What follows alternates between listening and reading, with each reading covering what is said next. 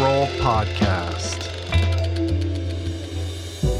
You can start out as a bum where you really can't do it, you know? And over time, you can actually learn. You can get better. There is hope. It does happen.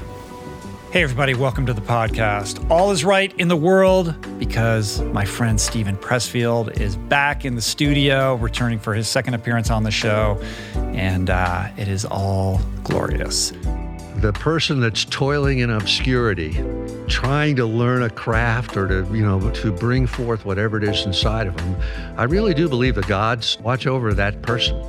For those who are unfamiliar, Steven is a prolific writer and prolific thinker, known best for his deep insights into the creative process and the psychology of success. His books, The War of Art, Do the Work, and Turning Pro, have inspired and motivated millions of readers around the world to embrace their creative compulsions and pursue their dreams with conviction and determination. And the impact those books have had on my life on a personal level is just absolutely incalculable. Success, quote unquote, doesn't manifest immediately.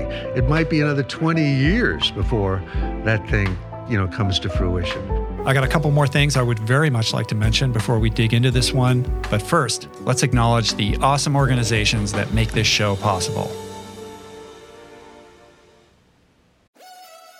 We're brought to you today by On.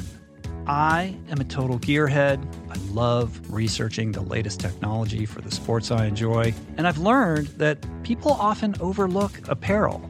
But what you wear isn't just clothes, it is, without a doubt, technology technology that can make or break a performance. And I can tell you, after spending two full days meeting with the apparel wizards at On Labs in Zurich, that On is innovating in this space like no other with next gen premium fabrics and just this heightened level of sophistication and precision and testing and development and intentionality previously unheard of that puts them just miles beyond the competition.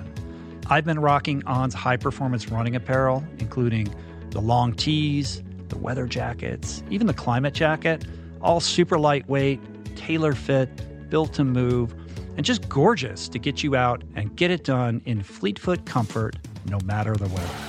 I'm super proud to be a brand partner with this impressive team. From increasing product sustainability to improved energy return and impact protection, truly Swiss innovation at its finest. To get you moving, On is offering an exclusive 10% discount. To redeem, head over to on.com slash richroll and use code richroll10 at checkout. We're brought to you today by recovery.com. I've been in recovery for a long time. It's not hyperbolic to say that I owe everything good in my life to sobriety. And it all began with treatment, an experience that I had that quite literally saved my life. And in the many years since, I've in turn helped many suffering addicts and their loved ones find treatment. And with that, I know all too well just how confusing and how overwhelming and how challenging it can be to find the right place and the right level of care, especially because, unfortunately, not all treatment resources adhere to ethical practices. It's a real problem a problem I'm now happy and proud to share has been solved by the people at recovery.com who created an online support portal designed to guide, to support, and empower you to find the ideal level of care tailored to your personal needs. They've partnered with the best global behavioral health providers to cover the full spectrum of behavioral health disorders, including substance use disorders, depression, anxiety, eating disorders gambling addictions, and more. Navigating their site is simple. Search by insurance coverage, location, treatment type, you name it. Plus, you can read reviews from former patients to help you decide. Whether you're a busy exec, a parent of a struggling teen, or battling addiction yourself, I feel you. I empathize with you. I really do. And they have treatment options for you. Life in recovery is wonderful, and recovery.com is your partner in starting that journey. When you or a loved one need help, go to recovery.com and take the first step towards recovery. To find the best treatment option for you or a loved one, again, go to recovery.com. I'm super proud to announce my next venture, Voicing Change Media. This beautiful consortium of thinkers, storytellers, artists, and visionaries, all committed to fostering meaningful exchanges and sharing thought provoking content. Voicing Change Media will feature shows like The Proof with Simon Hill, Soul Boom with Rainn Wilson, Mentor Buffet with Alexi Pappas, Feel Better Live More with Dr. Rangan Chatterjee, and The Conversation with Amanda de Cadenet. You can explore this network and all its offerings at voicingchange.media.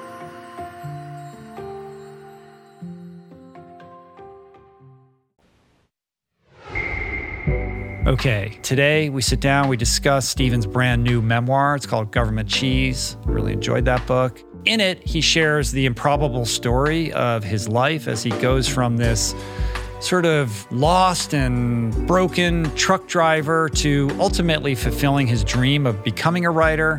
And of course, within that, we explore the processes required to birth a creative work and share it with the world, as well as plenty of solid life advice for any and all. I know from experience that that self doubt is a good sign. That it's, you know, the bigger the resistance, the bigger the dream. Again, I really enjoyed the book Government Cheese. More importantly, I always love spending time with Steve. It's a joy. He's just a wonderful, humble, wise human. And uh, I think you're going to really enjoy this conversation. So pull up a chair and let's get lost together. So nice to see you. Been Likewise. looking forward to this for such a long time. Um, congrats on the new book Thank you. just churning them out. It's unbelievable. You are a product of your own advice and philosophy, walking the talk. you know, part of this really is COVID. You know, it's like Yeah. that whole period of time where you couldn't really do anything Mm-hmm. in terms of getting anything out there.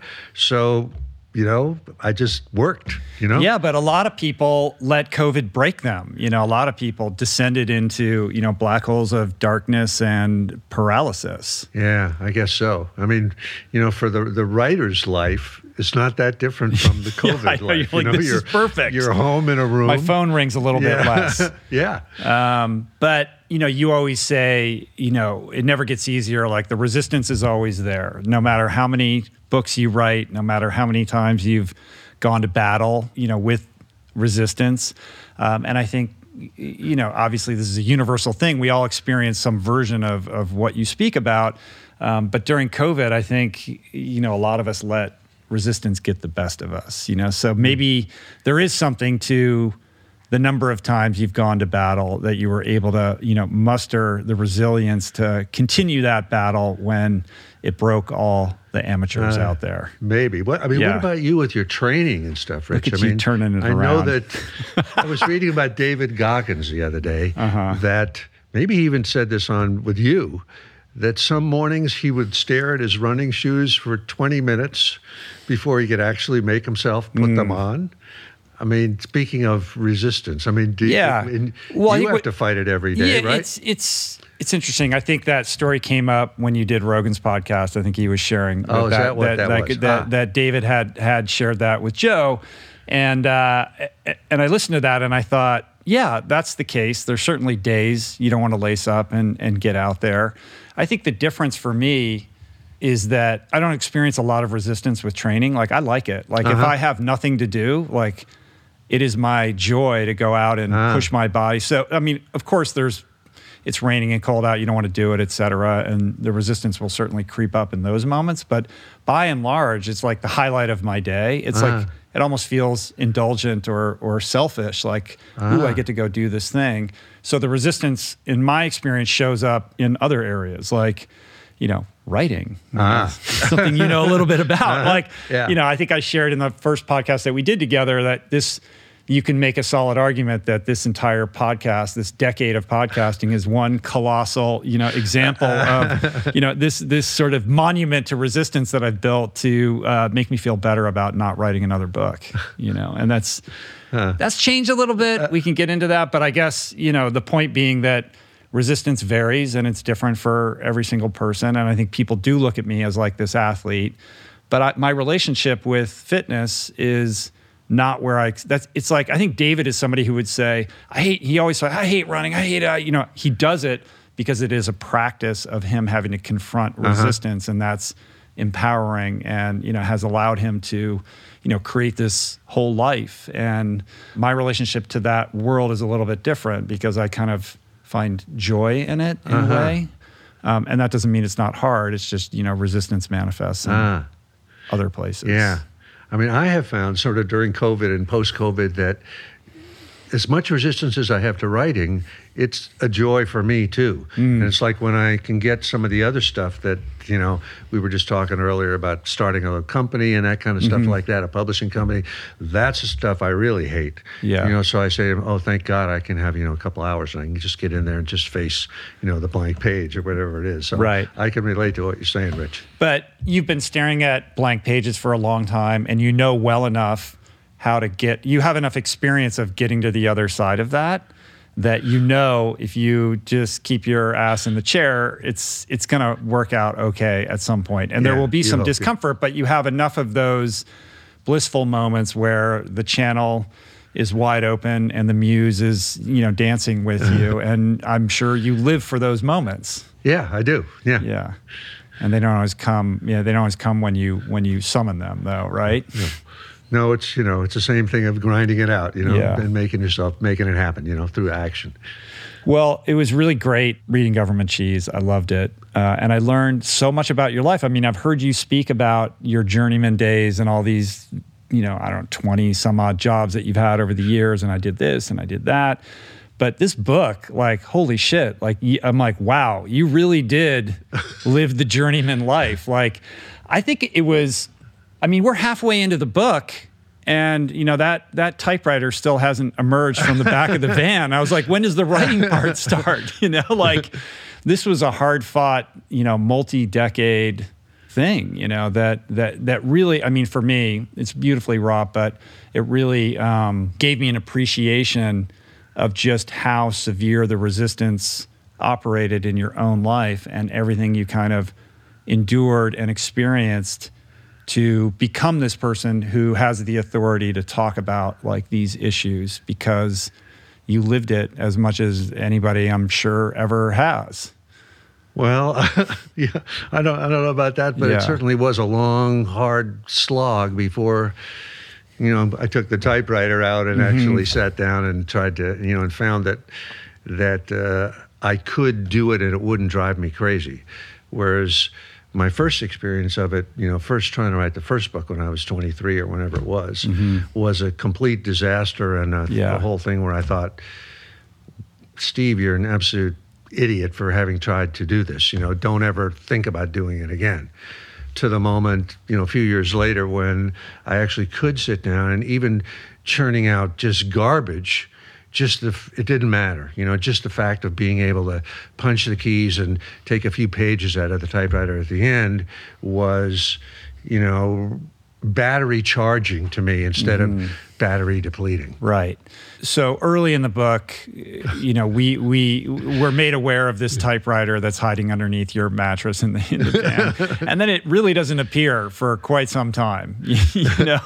And and you know, I'm I'm I don't know how many 150 pages into this book, and I'm like, this book should be called. Zen and the art of uh, big rig trucking. You know, like the, the amount of detail in the world of you know you you have these experiences in these various subcultures, and your depiction of your life at that time is done with so much tenderness, like so much appreciation for these characters that you encountered who you know were very colorful at times and and in many ways like mentors. It is a book about mentorship. Yeah, it's like, uh, you know, as you know, Rich, it's divided into seven books, and each book is named after a person, and each person was a mentor to me. They were all men for whatever Yeah. reason, and very few of them had anything to do with writing. You know, they were, you know, my boss at this trucking company that I worked at, and a guy that I picked fruit with in, in Washington, and I never even knew his last name, that uh, were real role models to me along the way even though at the time I wasn't thinking about that at all. Right. Yeah. Yeah. Real like most of them pretty salt of the earth guys. So the guy, the trucking guy was Hugh. What was his name? Hugh Reeves. Hugh. Right. Yeah. Yeah. Yeah, I mean, what a character! He was a and total you were, salt of the earth guy, right? that's for And you sure. were I- how old were you at that time? I think I was 23 27 or 28, Oh, you were you know? oh, you were older than I thought. Yeah. Yeah. I mean, the way that the book unfolds, it's it's hard to get a sense of the timeline because you jump around a lot. I was like, wait, what Even part of I your life? And you had so many jobs. I'm like, I don't know where I am in this in this narrative, but um, but you really get you know this sense of all these adventures that you went on. That obviously, like, you can't be a writer unless you've lived your life, right? Like you're out in the world, you know, having all these experiences, these rich experiences. I mean, I sort sure. of wonder how people that, you know, these kind of boy wonders or girl wonders that kind of come out of YouTube or something like that these days and produce stuff that's really good too. Mm-hmm. I wonder how they do it. Having, you know, like coming out of college and then basically going straight into whatever it is they're writing about and and doing a, a good job. I don't know how they Yeah, do it. I don't know. know. how Bob Dylan comes, you know, to uh, Greenwich Village and immediately starts writing great stuff, you know? Well, that's an interesting person to explore because you're the first to say kind of talent is bullshit. It's really about process and work and you know showing up and meeting the resistance and all wrong, of that. yeah. But then you know then you have you know you have the Bob Dylans and you have these people who do seem touched, and I think you know that makes the rest of us kind of look at creative pursuits as something inaccessible or like not you know we're not privileged to be able to you know kind of dance with the muse in the way that those people can so we should just go get normal jobs What I mean, what, I'd be interested to know what you think about that, Rich. I mean, you think about somebody like Neil Young, or Bob Dylan, or any of those guys that, uh, or Joni Mitchell, that by the time they were 20 years old, they already had like a body of work, and they were obviously writing from absolute strength, right? They were Yeah. right in their groove, and they kept going. Some of them are still going, right?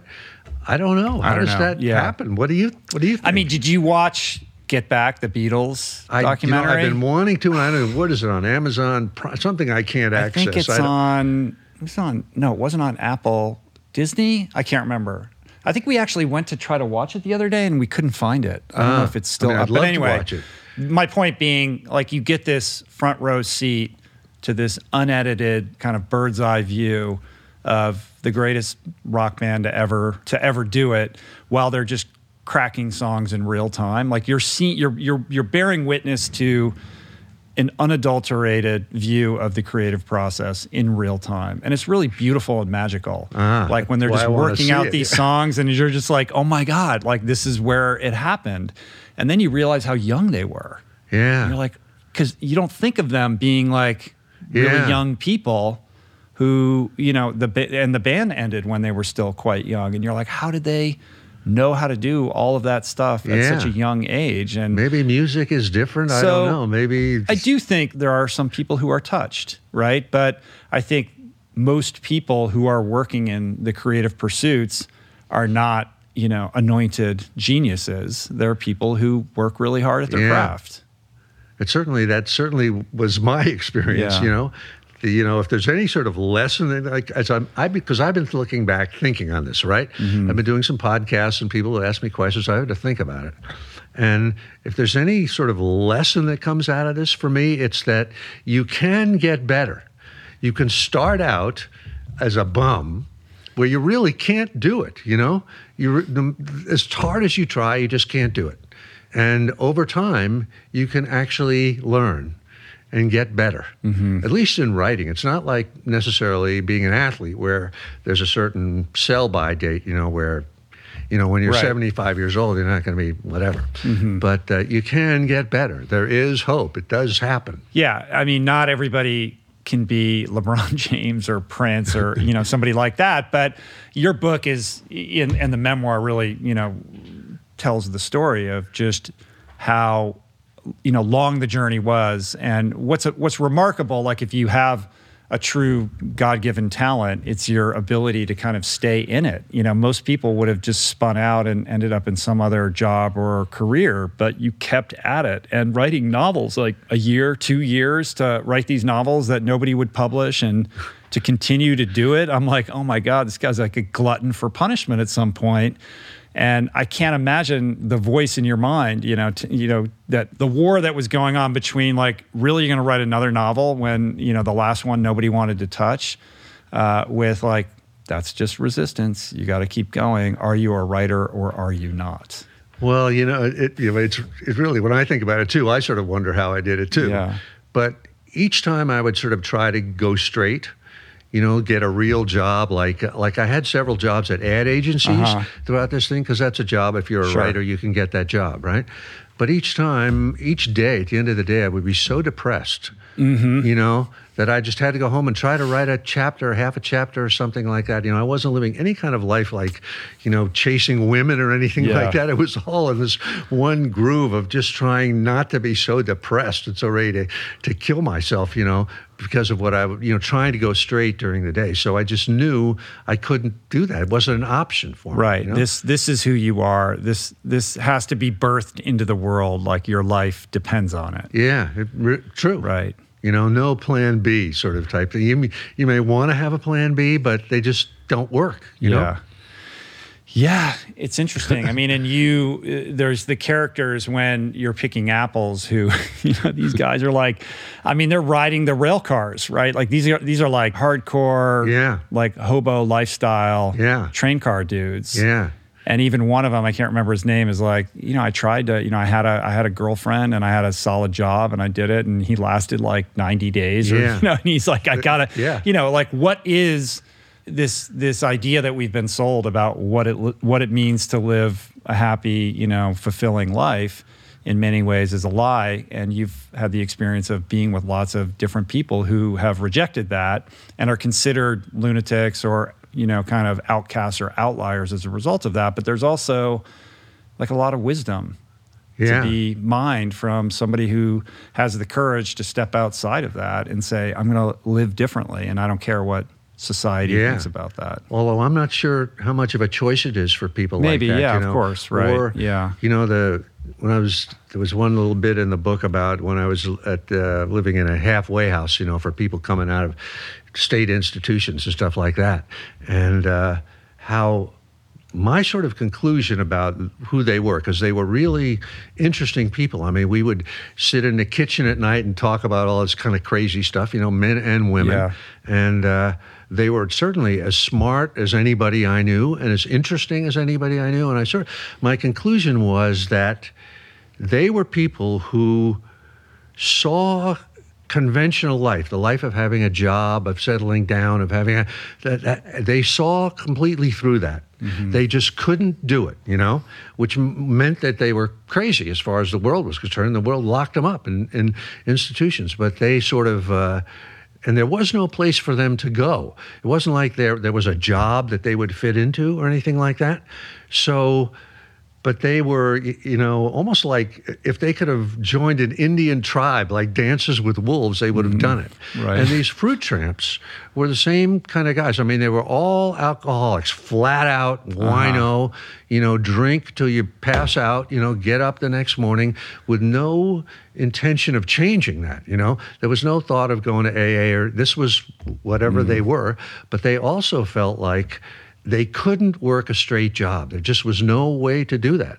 So they had found this this kind of crack in the society, you know, Right. picking fruit and riding the rails and and you and, know for and whatever. no one's going to give them a hard time and tell them they need to change like they're in kind of uh, an enabling environment Yeah. for that kind of Yeah. life and behavior But it's a really sad environment Yeah. and it's, and scary to be in as a like a you know a, a more or less regular person like I was because it's like guys don't have teeth, yeah eyes are well that guy up. like had the big medical pro you, you you're, you're hauling this dude off and Yeah. then he dies and People then you actually found a body in the orchard Yeah, I like, mean, you know but that's- real that's apparently pretty common, you know. So Mm. you could really see these guys, as wonderful as they were and as pure as they were in a certain way, that they had a limited lifespan. You knew, you know, if you came back three years from now, you might not see them again.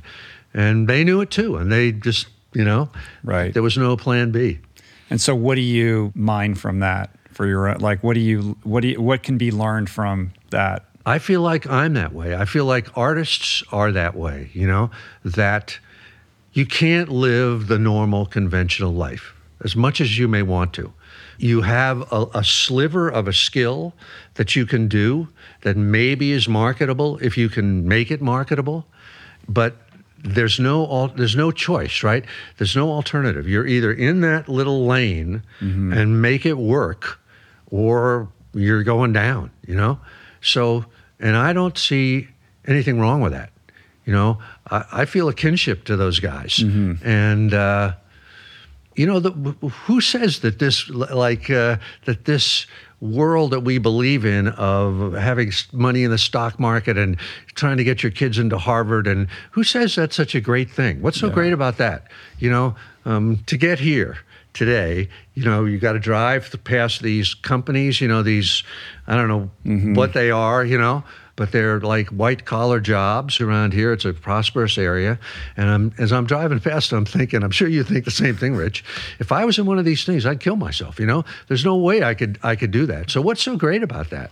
And of course, people that are living that life, they have alcoholism problems and they're beating their wives or whatever, or or they're just miserable. Yeah, and that's not to say that there aren't people who find some level of happiness in that. Like Yes, no I don't judgment. If, if you're wired for that and you do that, that's great. Like I, you know, I think you know one thing we share. Like you, you sort of were never really part of that. You always danced around the edges of it so that you could just make enough money to be a writer. Whereas I was kind of steeped in that and had to break free.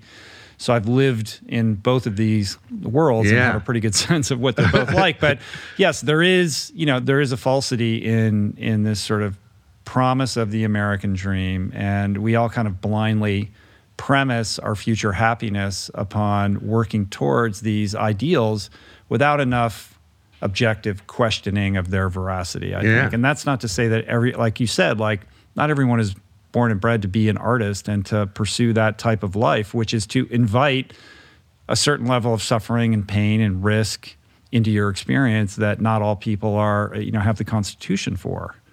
Uh, but when you write, like when you write the War of Art and you talk about resistance, I do think we all have our own unique blueprint and we have something to say and express that's Absolutely. uniquely ours. And there's something important about everybody exploring that in themselves. And that doesn't mean they need to quit their jobs and, you know, go pick apples to write a book. But but I think it is, you know, kind of, uh, I think a sense of full integrity with who you are is somewhat reliant upon being in communication with your own, you know, with your own sense of who you are and, and sharing that with the world because there's only one you, right? And you talk about this all the time. So please share it and don't keep it to yourself because the more you repress that, I think that leads to all sorts of dysfunction. Yeah. I mean, I'll give you an example from a friend of mine, my friend Ruthie. If she sees this podcast, she's going to be quelling, you know. but uh, this is an example of somebody that has a calling that doesn't have a definition to it. So my friend Ruthie is, uh, she's, I don't think, she, she may have had one or two jobs in her life, but they only lasted like a couple of months. Basically, she's been a wife, you know, and kind of lived off of whatever husband she's been married to. And, uh, but yet her her role, and this is just sort of unfolded over time, in her family and her extended family and friends, if you're in trouble, you go to her. And she has bailed me out of stuff mm. Many times. And I know I can see she does it for everybody. It's like maybe in in a, in a more of a um, old world culture, there would be the woman that you would you know that everybody would go to if you really needed to get your shit together, and she would help you somehow. And that's her calling. But there's no name for that. Right. There's You know? you don't you can't plug that into you know some specific job. And yeah, and they don't pay you for it either. There's no salary attached to it. But that's her calling, and she's gotten to that. So I'm, I, I refuse to believe that each individual doesn't have a calling. I think we all do. And I certainly don't mean to say that it has to be in the arts or anything like mm-hmm. that. It can be, and even the people that are working at these companies around here, I'm sure the ones that are happy probably have side things that that they do you know Right. that they're passionate about. And when the weekend comes they're heading to the mountains or they're doing something like that you know? Mm-hmm. That is more in in tune with their own soul. At least mm-hmm. that's my hope. Right. And and the the difference, the qualitative difference with like the quote unquote artist is that they have some kind of like pain body inside of them that they feel like they're going to explode unless they give birth to it. yeah. Like that would be like life is intolerable unless this thing is being nourished in some way. Yeah. And they also have some sort of a platform or an outlet if you're a dancer, if you're a musician or something like that, where you can produce an actual product or an experience that will let you pay the rent, Mm-hmm. you know? Right. But not all, you know, and that that can vary, right? Yes, definitely. it's like, you know, there's being a movie star, and then there's, you know, there's doing, uh, you know, off Broadway. It, there's this comes in all permutations. Yeah, it's yeah. not like a money thing, right? This is like a, a this is this is like a, a yearning that has nothing to do with like commerce or or career, Yeah. right? Like Uh-huh. it's this. You hope it might produce some commerce. Yeah. But it's really more about giving birth to something that's inside you that won't go away. And and like where does that come? Like one of the things that I that I you know I love about you is that you know you dance with the mystical. Like you're not afraid to like explore the unseen energies and the and the vibrations, like the very subtle, you know, kind of wavelengths that you have to kind of be in communication with to be an expressive person. Well, I mean, you know, if you're any any kind of a, an artist, a musician, or whatever, a writer, it becomes very clear to you right away that what you're producing isn't coming from you. Right? It's a question of where do ideas come from. Right? They, mm-hmm. you know, they songs come completely intact to certain songwriters. Right? From where? So you, I- you know, you. I think the evolution. Government cheese is really about the evolution of an of a writer or of an artist, mm-hmm. and there's certain things that you learn here. One is the kind of the craft itself. You know, what is a story, right? How does a story start? How do you? What's the middle, et cetera. Then there are the kind of soft skills like having the courage to start something. What do you do when you bog down in the middle? How do you handle rejection? You know, how do you how do you uh, reinforce yourself when nobody else is reinforcing you? But then above and beyond that is the mystical element, and is the question of where do ideas come from?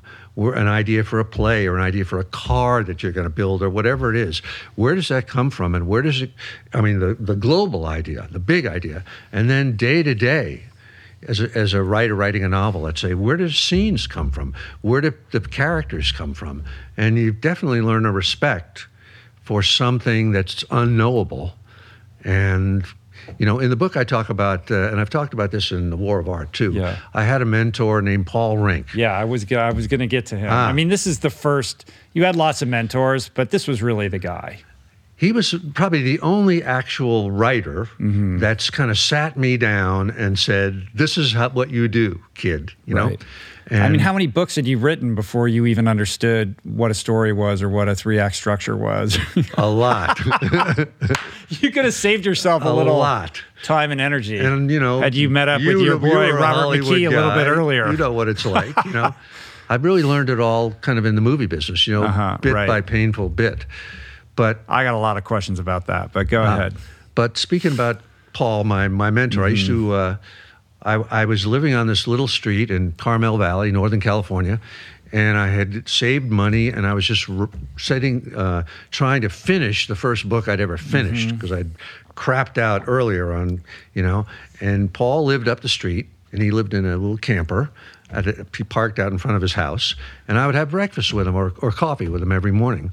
And he gave me, he typed out the invocation of the muse from the Odyssey, from mm-hmm. Homer's Odyssey, from the T.E. Lawrence translation, Lawrence of Arabia, which I still have. It's like tattered into, it's like powder.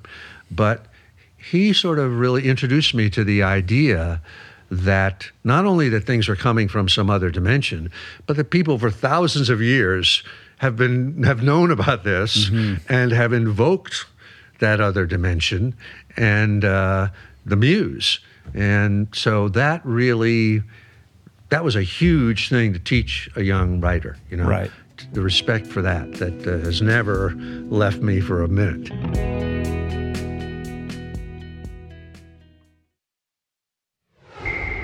So this guy, he's living he's living in a camper in front of his. He's got a house, but he sleeps in the camper. I mean, this guy's a character, well, but he sleep in a tent, right? So you know what it is. yeah, I get it. I'm like he's yeah. he- listen, this guy's my spirit animal. Uh-huh. Um, but he, you know, provides you with the reading list. You're going to read all these people, all the greats from you know all of the Greeks, but also you know the Russians, and you know really is a taskmaster in that regard, and ends up you know providing you with all these principles that really become tenets in the other books that you write, the prescriptive books that you write. Yeah. Like when you finish a book, you start another one. Yeah, like all these sorts of Yeah. things that um, become so fundamental. Like it's amazing. Does he? Did he ever like? I don't know when he passed or whatever, but did. Did, was he able to kind of appreciate the impact that he had on you, or was there a level of pride in everything that you ultimately were able to accomplish? It's a later? good question because he died before I had ever had Ah. any remote success. Oh, man. But I know that just uh, you know we had a friendship, and he was just you know being a mentor to a young guy that was trying to learn something.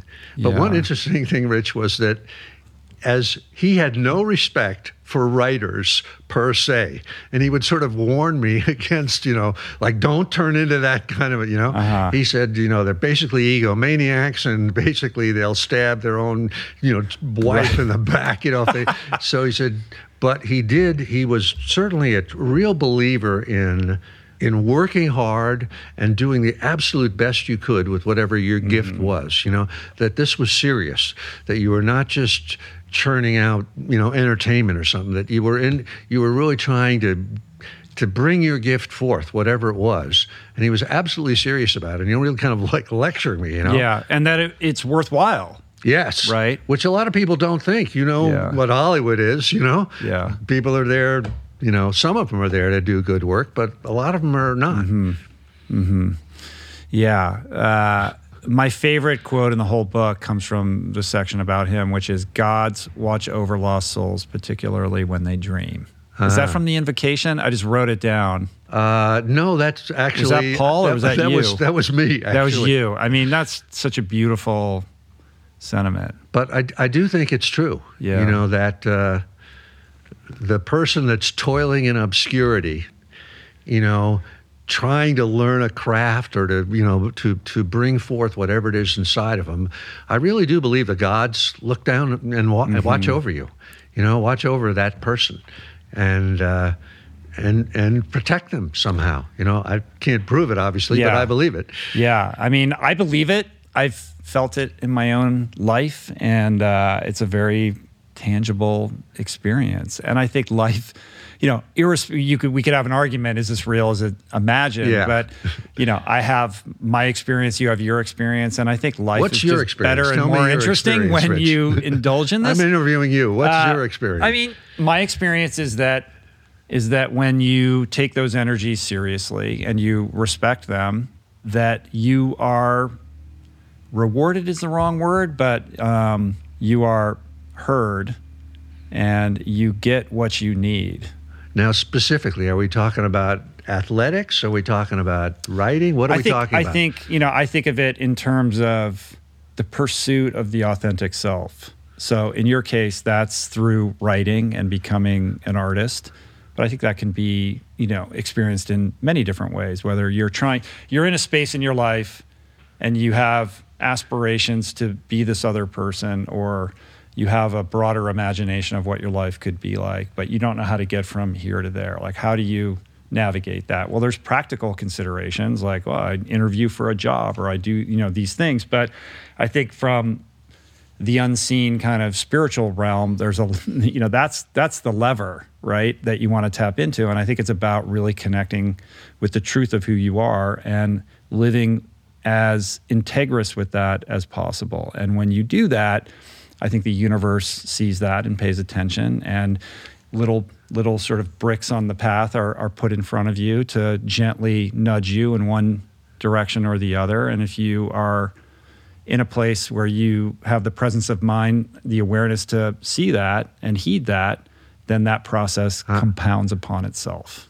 Can you give me like a specific moment in your in your life? Well, I mean, I think you know, and I told this story in Finding Ultra. Like we, you know, like I was like, I, I can't be a lawyer anymore, and now I'm like going off and like training for these races. There's no career path here, but I felt certain in my conviction that this was necessary as a building block towards a different life, uh-huh. even though there was no logical or rational justification for that. And I had an aspiration or a dream of being in a place where I could provide for my family in a way that was personally meaningful to me and helpful to other people. And what that looked like, I had no concept of. So it was holding loosely to that while also taking actions that honored that mm. internal voice, even if that voice was orthogonal to, you know, societal values or what other people uh-huh. expected of me. And the more you honor that, the more likely you are to find evidence in the world to support that. Uh-huh. So, like this idea of when the heart is true, the universe will conspire to support uh-huh. you, which is sort of my version of saying God's watch over lost souls, particularly uh-huh. when they dream. Uh-huh. And that doesn't mean it's going to manifest in the manner in which you choose or on the timeline that you prefer. Certainly, your timeline, you know, yeah, probably sure. was not yeah. a preferred route for yourself. Uh-huh. Uh, but in retrospect, when you look back upon your life, it all looks like every little piece was necessary to yeah, allow you to crazy, be here it? today. Yeah. Right? There's this incredible design to the whole thing that when you're in the midst of it is very disorienting. Yeah. And your only true north is that voice within yourself that you either choose to honor or you repress. Yeah. Yep. And the other aspect of that is that when you, at least this has been my experience, that when you achieve some sort of a, a breakthrough on that path, even if it's just a private breakthrough, that it doesn't success, quote unquote, doesn't manifest immediately. Mm. It might be another 20 right. years before that thing, you know, comes to fruition. So in the movies, it's never like that, right? You know, somebody You're turns a corner and all of a sudden yeah. everything's great.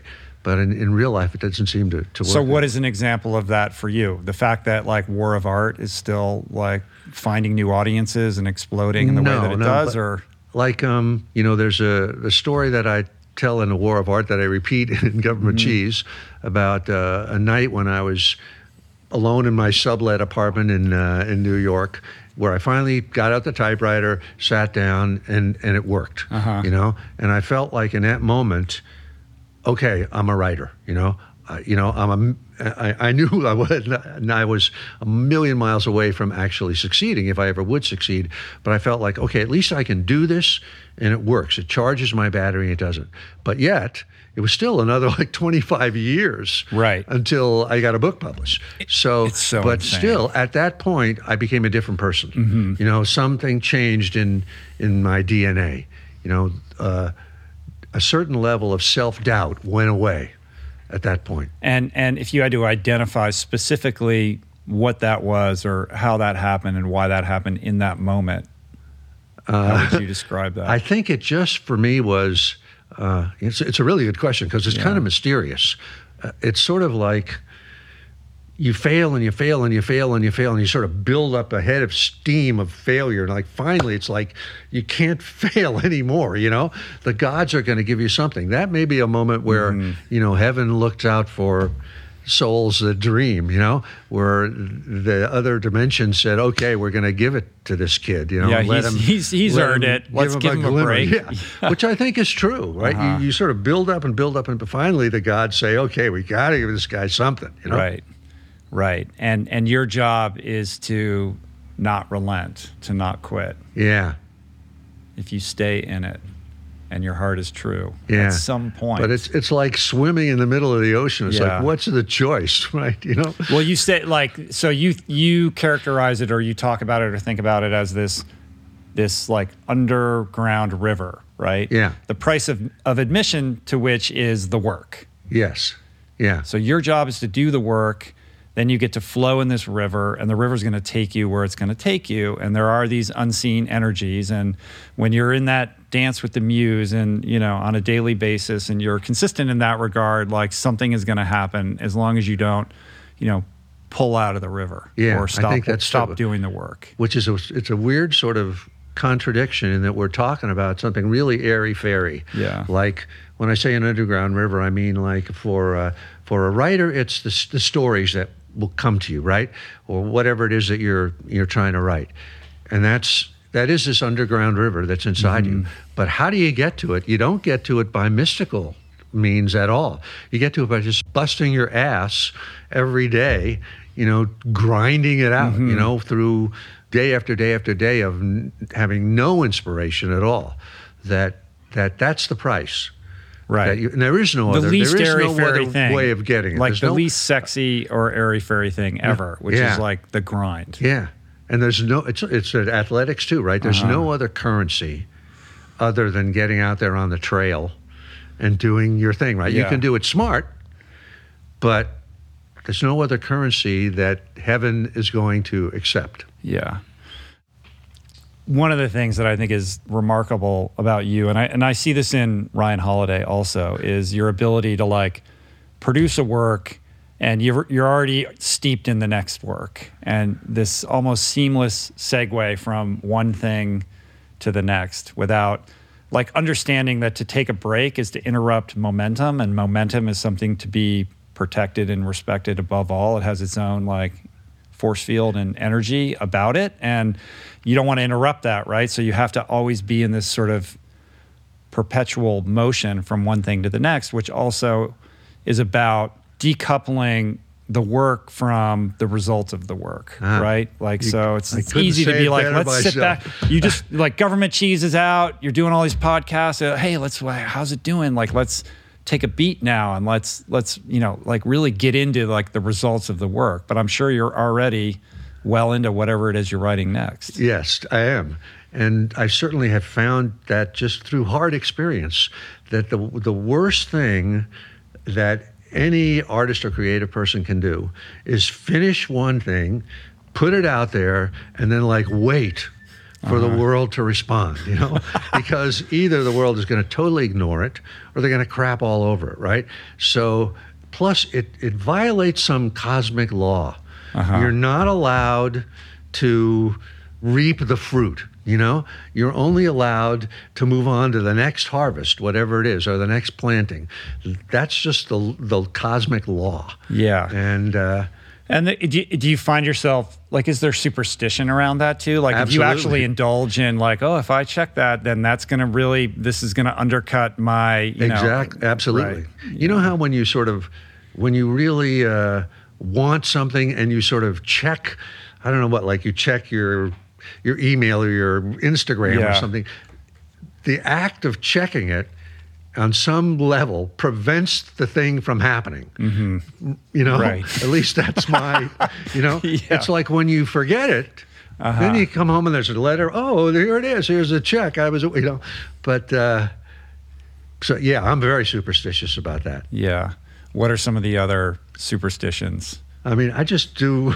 We'll mean, call them that not obsess- obsessive compulsive behaviors but I'm sort of a believe, you know, the uh, believer that, uh, you know, uh, things like um, like fairies and elves and, and angels they exist, Uh-huh. and they're they're right here, right now, and watching us, and uh, and if we so. I don't want to piss them off. You Yeah. know, I want to show them respect, even in my own thoughts. You know, Hmm. because you know, uh, I don't know. Um, did I ever? Did we ever talk about the, my uh, when I was with the Maasai and they? Did I ever tell you that story? i can't story? remember i can't remember but I'll tell you this for Yeah. whatever this is worth. Somehow I, I I had this job and I got to go to Africa and I got to go to we, we flew out to this Maasai encampment by, by helicopter, Uh-huh. no roads, and when we got there, there was a camp of maybe a thousand people, women, kids, the whole thing, and the shaman had just decided, oh shit, we got to move the camp, and hmm. everybody was just sort of getting set to do that. In order to do that, they had to get the white cattle to lead the other cattle to the new camp. Anyway, it was a whole involved thing, you know, and everybody had to like pack up all their shit and da da da uh-huh. da da da. And it was all done in the greatest of good spirits. You know, nobody was going, wow, fuck, what do we have to move the camp for? And they moved the camp like 300 feet just up the hill. That was it. Boom. Thanks. Okay. And I thought to myself, I wish I could have talked to that shaman because I would like to ask him what was wrong with 300 feet down there. Why Right. did we have to move? And I'm sure he would say something like, you know, if we had stayed there, so and so would have broken his leg. Mm-hmm. I could see, or, mm-hmm. right, something like that. Mm-hmm. Would somebody would have miscarried, or something. So we had to move there. So I don't know how to, to uh, justify this, but I believe it. Yeah. I think they saw the shaman saw something. So I'm superstitious about that sort of stuff. And uh, have you ever read Bob Dylan's book, whatever Chronicles Part Two or No, Part One? uh-uh. It's very much like that. I mean, he's like that. He thinks that way too. Yeah. Like I had never thought about uh, how you actually make an album. You know, like he like he's got. Let's say he's got 14 songs. He's written them, he's got them on the piano, he's got them on the guitar. But then the question is, what musicians am I going to have to do it? Who's going to produce this? Should we do it here in LA? Should we go to Memphis? You know, and he's looking for that mysterious thing, you know? Right. Who's the guy that's going to produce it? And the, the sort of the book is about his kind of he, he believes in this this his crazy sort of we're going here and then we're going to go hmm. to this honky tonk we're going to talk to this guy I never heard of this guy before he's going to introduce us to this woman she lives in you know Biloxi and we're going to go there Right. and somehow it works you Right. know? It's not it's not something that that makes sense on paper. No, but it's not at all. about it's about resonance and vibration and you know yeah like there is something about you know the unseen energies. And i think in our fast-paced modern western industrialized world we've you, know we've become people who live predominantly in our minds. And i think we have a certain hubris and arrogance about our intellectual capacities where we believe that we can be all knowing and our senses are unlimited. But the truth is like our senses are incredibly limited i think there's Yes. a I think there's a lot going on that you know our eyes and ears and taste and smell are not attuned to be able to Yeah. notice. you know what's really interesting to me Rich is now AI Yeah. I keep reading these articles, right? It's capable. Of, it's capable of writing stories, Sure. writing songs. Yeah. but can there possibly be any soul to that? You know, well, that's that what's- a philosophical question. As the AI continues to sort of uh, not just advance, but like self learn at Yeah. an accelerated pace. At some point, do we cross the Rubicon into uh, you know inevitable consciousness, right? And Yeah. and Yeah. sentience on some level, even if it's different from our version of it. It's gonna be fascinating yeah, stuff. It's like, but you know, the broader point being like the idea that like if you think about quantum physics or the idea that like you know time is a is a is a mental construct like are we living you know multiple yeah, existences yeah. simultaneously or Yeah. you know can we explore the hindu uh, tradition of past lives and all of that like whether there's veracity to that or not like i do think that there is just so much more happening and we're so arrogant to believe that we have a grip on this and i think it's just better to be in a place of humility and to you know acknowledge that kind of mystery Yeah. and it makes life more interesting Yeah. anyway you Yeah. know it's more Yeah. fun and you know it's always interesting when you know the minds that we know what we're doing and then like two years later you realize like they didn't know what they were doing at all right like Yeah. over you know enough time we realize that so much of our you know self-avowed intelligence Yeah. has been proven to be incorrect so or like the premise of Blade Runner 2049 or whatever it was, right? Was that they uh, the, a replicant gave birth to a to a child, right? That's Right. not supposed to happen. So that means these replicants that are manufactured human beings have us could have a soul. Mm-hmm. And that's and and that was the whole case of the movie. Yes, Right. they do have a soul. Yeah. you know, and uh, and then we wonder, are we replicants? Is what whatever. Yeah. but it's great. Yeah, uh, I mean, how do you? I mean, when you when you acknowledge the muse and these energies that have shown up for you time and time again, that it becomes impossible to rebut the notion that they're real and how they operate in your life. You start to think about, you know, universal truths, right? Like universal unspoken truths. Like, is there, is there, like, this is a truth, right? If you show up for the work, the muse is Yeah. going to Uh-huh. appear for Yeah. you, right? Like I'm thinking about this because I had Peter Singer here yesterday, who's Uh-huh. a moral philosopher, kind of a legendary guy. You get some such amazing people in Um, I mean, The he was- energy in here. he was it was really cool to talk to him and you know this is a guy who spent his whole life thinking about these very questions in the construct of of ethics and morality. Like and i said to him is there a universal like does a universal sense of morality exist independent of the human condition? And this is a guy who, who he said yes but he's also an atheist which is ah. confusing to me. Like how can you how can you believe in that if you don't have a sense of some kind of spiritual truth that extends And beyond our say to ability to, comprehend? I don't know if I asked him that directly. I don't. It's all like a, a soup in my Ah. mind. But yeah, like so when you think about these energies that you're tapping into, and and your relationship with them is so real. It is real, right? Yeah. So yeah, the next question is, what does it all mean, right? If Yeah. if if you know, not just me, but tens of millions of people out there are also sort of tapping into energies and coming up with stuff. Does that mean that there's a great consciousness, God, whatever, who is moving humanity in some direction? And we, little drops of water, are contributing to that ocean in one way or another? Are we co creating? I never knew exactly Yeah. what that meant, but is that part of this deal? And then you think to yourself, well, what about the guy who invented na- National Socialism? You know, or, you know, the evil stuff that's in the Mm. world, right? That's coming from some.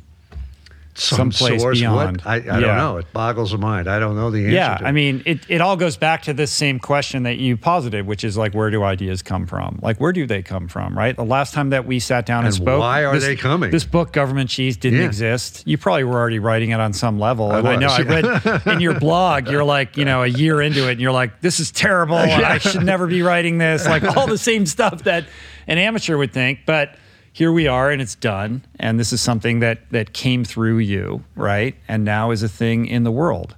Where do ideas come from? Yeah. do they emanate do they from some you know super intelligence or you know some godhead that disperses a collective consciousness? Because i do think there is something about like on that idea of listening to your internal voice like doing enough inside work where you can kind of make sure it's clear skies inside of you and whatever you're hearing about yourself is coming through unadulterated by whatever past traumas or experiences you've had. So you have a clear signal.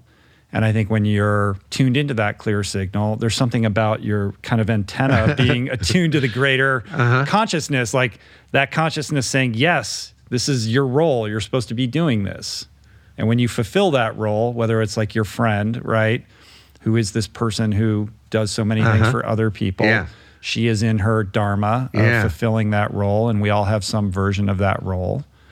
And what does the world look like when everybody is, you know, attuned with perfect fidelity to that signal? Yeah.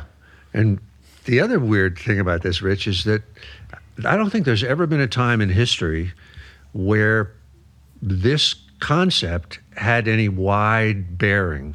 Right, if you think about the Middle Ages, right, people were just mm-hmm. trying to dig a turnip out of the ground, you know, or the Roman Empire, Alexander the Great, it was all about conquest and stuff like that, right? There never was a time until now, I think, when there have been people that have enough leisure time mm-hmm. and enough resource that they can indulge this kind of top of the Maslow Right. pyramid Yeah. This thinking, is the you know? very peak of the pyramid for Yeah. sure. Right. What was I put here for? You never could even yeah. think about that. No, that was indulgent. Yeah. Yeah. So, Yeah. And also, I think the world is basically breaking down, in my opinion, because people can't deal with that. Hmm. You know, we get, if we want to get into politics, we, which we probably Yeah. shouldn't do. I think a lot of the the dark energy that's out there comes from people en masse who can feel this that there's something inside them but can't bring it out or don't know that it's even possible to mm. do. And so that energy goes into a dark mm-hmm. direction. And you know the web feeds that you know because dark minded people can get together. Anyway i'm getting off on another yeah tangent, no i mean I, I think i think there's truth to that. Listen you know not everybody has the ability to indulge the very peak of Maslow's, you know, Yeah. pyramid, right? Yeah. Um, so it is it is a privilege to be able to even entertain Yeah. that. We can acknowledge that, and I think there's a lot of people who are suffering who are just trying to make ends meet day to day. Perhaps they do have some impulse inside of them, but because of the circumstances of their life, it doesn't feel plausible for them to pay attention to that. And I think it then festers and gets more deeply repressed and that creates a dissonance between the aspirant self and you know the day-to-day existence of the the self in the real world and that has to you know over time kind of erode the soul right and it's not surprising that somebody would would you know become depressed or resort to some kind of darkness Yeah. I mean, you've read Eric Hoffer's The True Believer and his stuff. I don't know if i have actually Do you know who Eric Hoffer No, is? who's that? Oh, these, this is great. I'll really turn you on to somebody Yeah. that'll blow your mind. Eric Hoffer was a philosopher, an American philosopher, but he was a longshoreman. And he was this, he, I, I think he was German. And Eric Sevareid, back from the day, the newsman back in the day, a contemporary of Walter Uh-huh. Cronkite, did it like uh, like Bill Moyers, remember, did that thing with um, Joseph Campbell Right. about the power of Yeah, myth. yeah, yeah, Eric of. Sevareid did a series with Eric Hoffer where, you know, it was multi, you know, one-on-one interviews and eric hoffer wrote a series of small books and one of them was called the true believer. That was his main thing. And his premise was that mass movements like communism um, nazism and so on and so forth get their recruits from people in the exact state of mind that you're talking about now. And of course we can all relate to that. We've all been in places like that where you know there's something trying to be born inside them they don't know what it is that the energy turns dark and they're looking to some Fuhrer, right Right. that will you know jim jones in jonestown or whatever the hell that thing Sure. was you know that that that uh, that's where this kind of true believer thing comes from. The recruits that will be, you know, doing this, come it comes from from that. Mm-hmm. Yeah, and really repressed rage, stuff. frustration, um, and and then you know finding an outlet in a scapegoat. We can. I mean, this is this is how national. You know, the rise of nationalism and all. Of, it's their fault. They're the reason why I'm right. unhappy or I don't have the thing Yeah. that, that that I need, and a strong leader to kind of affirm that sensibility. Yeah. But where this is all coming from, getting back to the concept of resistance, if you'll forgive me for throwing that Yeah, back in no. there, This is what we're here that uh, that the individual soul being attacked by its own tendency to to to uh, sabotage itself and to prevent itself from from living out its destiny and being unaware of this. Nobody has ever brought this up or taught them or anything like that. T- inevitably turns down a darker path, and that's where the, these movements come from. I know I'm super oversimplifying it, but we're in this place now. Uh, the world is where freedom is possible. And the top of that Maslow pyramid is possible for lots of people. And it's called, and this is the dark side of that, if you ask me. Right, because if it's possible and you're not experiencing Yeah. it, that has to be extra painful. Yes. If you're in a if you're in a society or a situation where it's not possible, perhaps you could find peace Yes. with your circumstances. Yes. It's like um, de Tocqueville, you know, talking about uh, democracy in America. Uh-huh. When there's a society that's theoretically, at least, of equals and theoretically free, so that everybody can be whatever they w- want to be, if somebody else is living that out and you're not, that's a hell of a reproach. right. Even if it's unconscious, you don't know that. I mean, I think this whole, I know we're getting into politics No, here a little is- bit. it's It's, okay, kind of go. like the know nothing party, you know, and the concept of of uh, people saying uh, he's no better than me, that son of a bitch. You know, who's he to tell me that I should get shots Mm-hmm. or that I should vaccinate? You know, whatever it is. That that kind of concept of uh, if he can, you know, live out his life or dream, and I'm not, then something then that's something it's very hard to live with. Yeah. And you, something has to give somewhere in there. Anyway, right. I So should the- stop with yeah, this. I'm no, on no, a no. I mean, I think that makes a lot of sense. So that's how you know that's how resistance operates. You know, with how it dances with In the, the dark political- forces. yeah, yeah, right. yeah. Um, and can you know lead people down a path that you know Yeah. be better, better, le- less blazed, I guess. Yeah. Right. Um, But if somebody is, like, let's say somebody is feeling stuck and they are in a kind of a, you know, quote unquote dead end situation and they're harboring some aspiration of their for their life being different or better and they can't see the path forward and they pick up you know the war of art. Like what is the you know the aspiration that you have for that person? I mean i think that there is regardless of your circumstance there still exists the ability to change in a positive way even if incrementally Yeah, I absolutely think so. I mean, I'm proof of that. yeah But, um, and I dare say that if we, if you could bring in, you know, three or four people and, ha- and sit them down here who were in that sort of state of, you know, seeking something but not being able to put their finger on it, and we said to them, okay, answer in 1.2 seconds, what is your dream that you're not doing? They'd know it. You know, Uh-huh. they might be ashamed to say it or embarrassed to say it, but they'd know it. You know, and uh, so then it's a question of, well, what are you going to do about that? You know, is Mm-hmm. there any? What's the first step to to going there? or what are you willing to risk or sacrifice Yeah. and not everybody's willing to you know, kind of implode their life in the pursuit of whatever that aspiration is and that's okay also True, right and of course, you know, you don't have to blow up your life to do it. You know, you can do it in one hour a day. right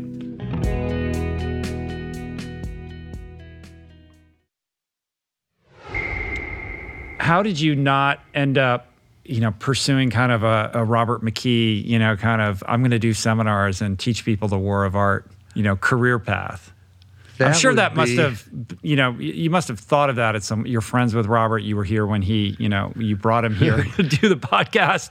Um, it's interesting because you guys kind of speak to the same things, but you're also really different guys.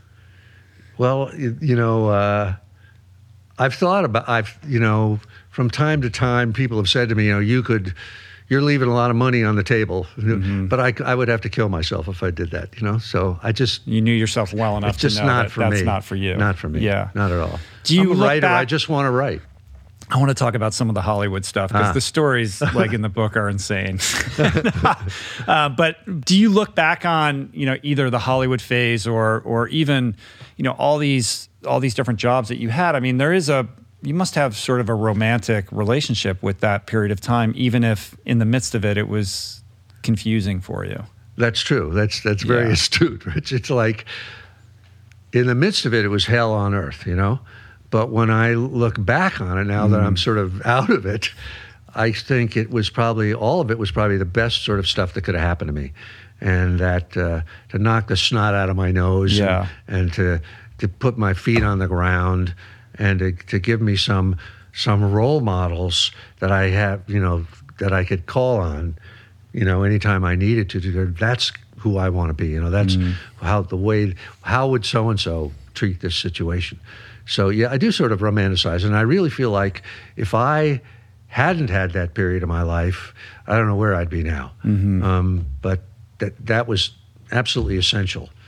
Way better than four years at you know whatever institute. Right. Some some writing academy or wherever where you just were Yeah. where all of it was explained to you. Yeah. But do you look back and think, well, I could have saved eight years here and there, like I could have snipped around the corners a little bit, or do you, are you able to really value and appreciate all the you know all the color and nuance of those experiences? I value every minute of it. Yeah. I really don't think I could have accelerated it at any. It wasn't Uh-huh. like there was any hack that I could have done or anything I could have leapfrogged. You know, like the Hollywood period. Right. You know, I, I learned a lot. You know, in the sort of the school of hard knocks, you learn this, you learn Mm-hmm. this, you learn this, you learn, and if you didn't learn them, you wouldn't have them. You know. Yeah, well, the fork in the road there is, you know, I could see an, an alternate reality where you did stay there, or you worked it out with your agent or whatever, or you found a way to make peace with writing screenplays because you were having success. And by all indications, had you hung in in that world, you know, who knows what would have happened, but I have no doubt that you would have become a prominent, you know, well produced screenplay writer you know in this town you you end up making this other decision that you explain you know vic, liberally in the in the book but do you ever think like wonder what would have happened if i just no, kept I doing don't. that you don't right Because again, it's sort of you know, and I'm just thinking of this right now, Mm-hmm. just as we're talking. What happened was the idea for The Legend of Bagger Vance came to me as a book, not as a not as a screenplay. So, and it just came to me, just like talking about the muse. There it was, the whole thing, you know, and and I knew, or I, I, I wasn't. No, I didn't really understand this at the moment, but the fact that it was a book, inevitably, my agent was going to fire me. Mm-hmm. Because he'd worked too hard, you know, he can't, Yeah. he can't come off and do that, right? So again, it was sort of other forces, you know, mysterious forces that intervened. Like I had no choice. I mean, this this idea came. I was just seized by it. It, it seemed to me completely uncommercial. I had no thought like, oh, this is, I'm gonna, this is great. You know, Right. I thought this is the dumbest idea I've ever had. Who's gonna want, you know? But I just had to do it. So I didn't really have have a choice. And I'm glad, you know, I'm glad I, I got out of that world. Right. Well, it is interesting that the thing that everybody told you not to do, that was the least commercial thing you could possibly do, and was effectively career suicide in Hollywood, was the one thing that kind of worked and gave you this new life. And Not only that, it compunction that became a had- movie. Yeah, it becomes this movie, right? And there's Not a good movie, issues with the became movie, movie. but like Matt Damon was in the movie. You Yeah, know? like, yeah. um, that's so kind of ironic and and the compunction that you had like the clarity of like i don't care this is right i'm doing this i'm willing to have my agent fire me and all these repercussions are of no matter because i am you know i am in communion with the muse and this is this is this is what has to be like Yeah. and that is that's earned right like that's earned over the many years of being in the process and understanding you know what made you tick and what was important to you and what your values were Yeah. like you can't that doesn't come in you know some seminar or you know No. some writing program that's through life And the other thing, Rich, was that The Legend of Bagger Vance, the book at least, was qualitatively different than anything I had done before. And even though I had done some good things, screenplays mm-hmm. that never got produced, you know, but were, but you know, if you read them, you'd say, "Oh, these Yeah. are good," you know. But that book was qualitatively different, and and I can't even really describe it other than to say it was really coming from me. You know, it wasn't me doing a genre, you know, let's do a Western, let's do a detective story. Mm-hmm. It was coming straight from me. And everything since then has been straight from me, too. Right. So something changed, some tumbler clicked over there. And I can only say it happened on another dimension of reality. And then the word, you know, the telegram came down to me. It had nothing to do with any decision I made or anything I did. Right.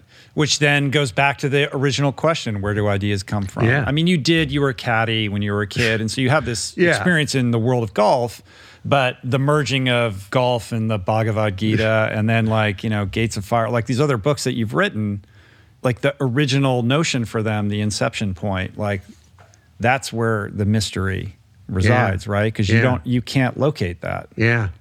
And the other side of the mystery is, at at least, is that uh, for my career, for what I've, the things I've done, each book is a surprise to me. You know, it's like, you know, the assignment comes down. I get the envelope from the muse, and I open it up and go, that? you know, yeah. And how does that like when you wake up in the morning and or after, you know, like it just it just arrives? Like what is the experience of that for you? Like how do you know? Um, well, let's say the the idea for Gates of Fire, the book about the Battle of Thermopylae, which was the second book after Bagger Vance. So I write this one book that's this crazy sort of golf story. Well, how do you follow that? Am I going to write another? You know, and so, but yet once you have one book, you know they want you to do another one. So I was just you know, casting about for what to do. And I happened to be reading Herodotus, you know, and I got to that part where they're talking about the Spartans at Thermopylae. And uh, there was a section in there, and it just was like uh, a, a thunderbolt type of thing where I thought, this is it. And I thought, you know, I can write this. There's a story here, and I can write it. And, and here's here's the sort of handle. But that was nothing I had ever prepared for. It wasn't like I was a classical scholar. It wasn't like I, I ever thought of doing anything historical. I never thought of that. But once it was sort of there on the table, I thought, this I've got to do it. This mm-hmm. is the thing. It's, again, it's a mystery. Why? But I do believe there's must be some sort of law to that. That when something real lands on your plate, it's a surprise. Otherwise, there's something wrong. I think mm-hmm. you know. Mm-hmm. It'd be interesting to hear what Bruce Springsteen or Bob Dylan would say about it, because so, so much of their stuff seems like part of a, a, of an overall theme. You know. Yeah. That, but I, I would bet they would. I would bet Bruce Springsteen would say, you know, Tom Joad was completely different from whatever came before that, you know, even though it might look like it's not. Right. And and of course they would all say that in their peak creative moments that there is an effortlessness to it, that it's flowing through them, that, you know, the the, body and the mind acts as a channel, right? And your job is to just, you know, let it let it flow out and the source of which you know is that's what resides in the mystical unknown right? And and when this thing lands on your on your plate boom here it is. It's your job to run with that. But if you don't what are you saying to the what are you saying to the universe? What are you saying yeah. to the muse right? Yeah. and then and there's what a price the cost? What's the cost of that? Yeah. Yeah. I think you get sick you know? Something happens to you. Something bad right, happens because there's a there's a there's a dissonance. Like you're not living in integrity with yeah. that that like yeah you know, and it's not like for you. me at least it's not like it just flows immediately it's still an incredible mm-hmm. grind and, and an incredible hell that you have to go through to do it but but there is that sense of uh, of, of blessedness in there somewhere that doesn't mm-hmm. go away have you read uh, Elizabeth Gilbert's book, Big Magic? I have it, but I and I know what it's about. Yeah. I have not read it. Yeah, I don't. But I have re- I've listened to all her other this. stuff, and I'm in oh, complete oh, should, agreement. Yeah, you her. should. Big Magic is like you know a compendium to the War of Art. I mean, her notion is. I mean, it's back to that idea of the collective knowing or the collective yeah. consciousness. And, you know, when that impulse to express something exists, like you're, that idea lives up here, right? And, and you pull it down and you either express it. But if you don't, if you pass, you're like, I'm not going to do that. Someone else is going to pull it down. Like it's out there, which is why, you know, there's two volcano movies that come out at the same time where these things tend to be huh. like there's trends, you know, like, oh, why is, you know, these these two artists who live on the other side of the planet and don't know each other both created something that, yeah. you know, kind of they they're similar in certain ways. Like the idea that there are there are ideas out there objectively. Yeah. And back to the antenna, like, are yeah. you are you receiving that signal? I'm Is that sure signal for you? With that, you know, I know like that? It was that great Elizabeth Gilbert story. I forget the other female writer that, that they became friends and they kissed and oh, some oh, right. idea yeah, yeah. got passed. Like from Elizabeth Gilbert had sort of uh, uh, started a book uh-huh. and then uh-huh. kind of let it, left it on the shelf because she had other things.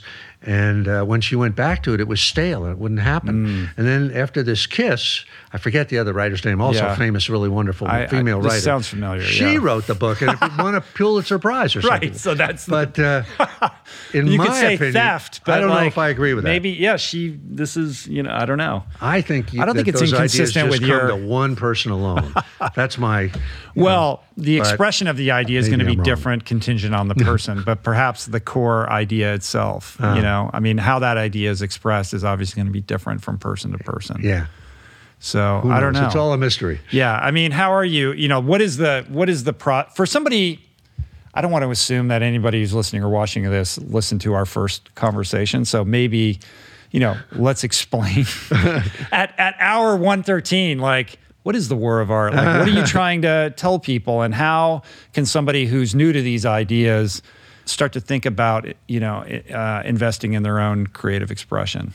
Um, are you asking me to like talk about the war of art? Well, just in general, in, in broad strokes. So okay. you know, we're kind of grounded in the, the, the vernacular the of what of, we're talking about. The concept of uh, an earlier book of mine called The War of Art is that there is this negative force out there that I call resistance with a capital R, and it equates to a voice in our head that tells us, "You're no good. You can't do this."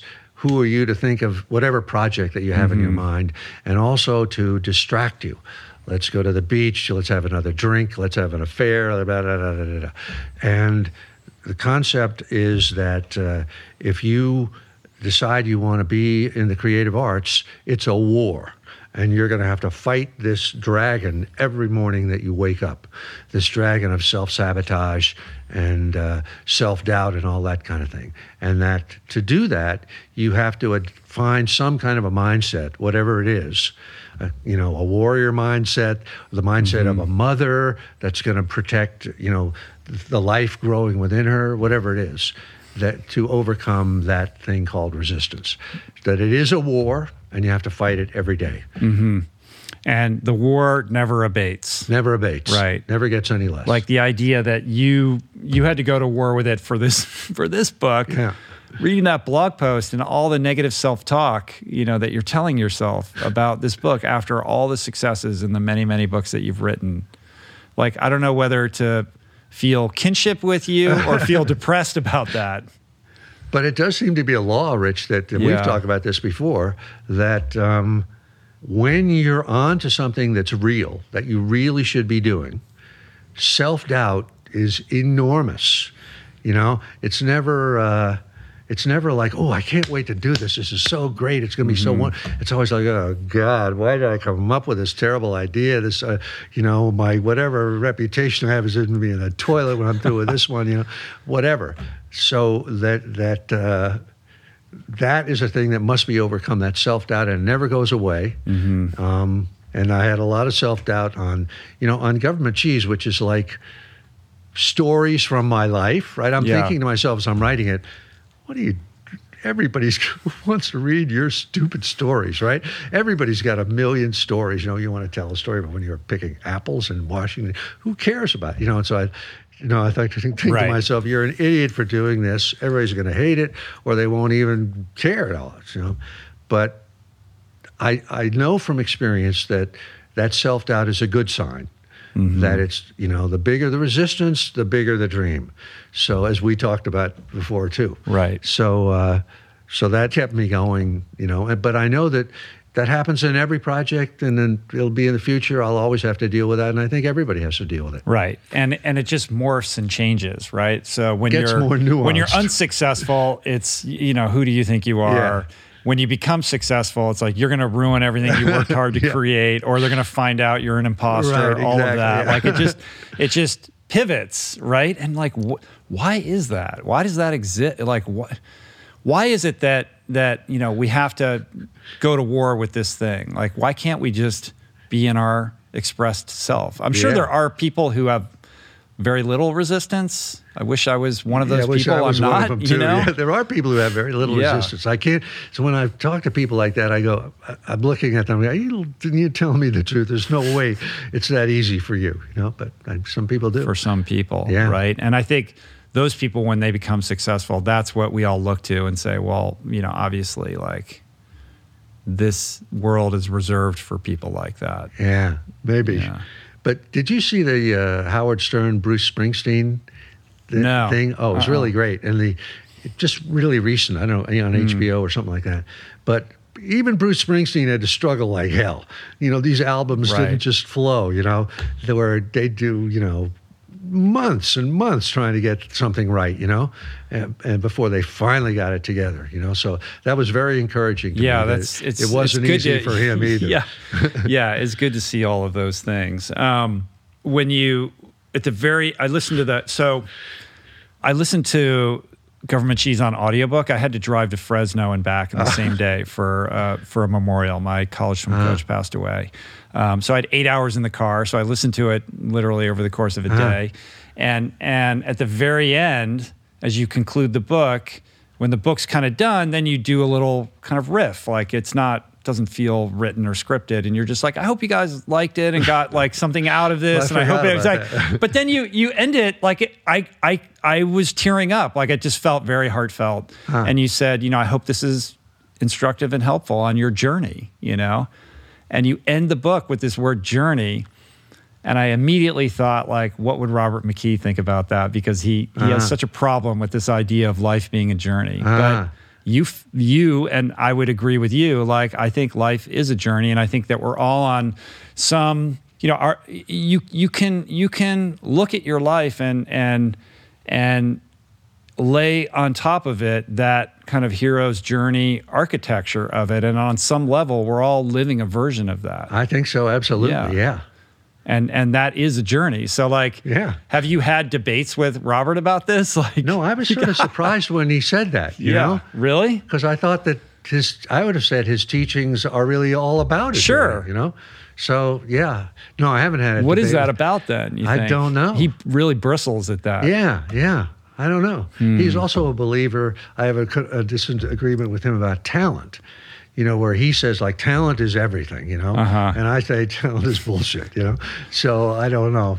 And he thinks Well, I I'm think- crazy, and I think he's overstating. Yeah, it. no, it's great. Like I, I think like a podcast between the two of you guys would be like fascinating, ah. right? Just on like which the, one of us would lead it? I don't know. Well, I don't know. I mean, I just think there's something. In, yeah, like his thing is, I do these seminars, and all these yahoos show up, and like my job is to weed them out and disabuse them that, of like any kind of you know career glory that they're that they're fantasizing about because it's hard, right? And you can't if you're going to do it, you got to be fully committed. And I think you would agree on the fully committed part. Yeah. But I think where you you differ is you have kind of a sweeter sensibility uh, and and and a hopefulness and a and an optimism that you know we all have something here to express and we should be. It's not indulgent to you know go on that journey of self exploration and maybe it doesn't land you in Hollywood writing screenplays that you sell, but that's beside the point because it's a worthy that is a worthy you know investment of your Yeah. time for Yeah. yourself. Yeah, that's exactly how I feel. So- Yeah.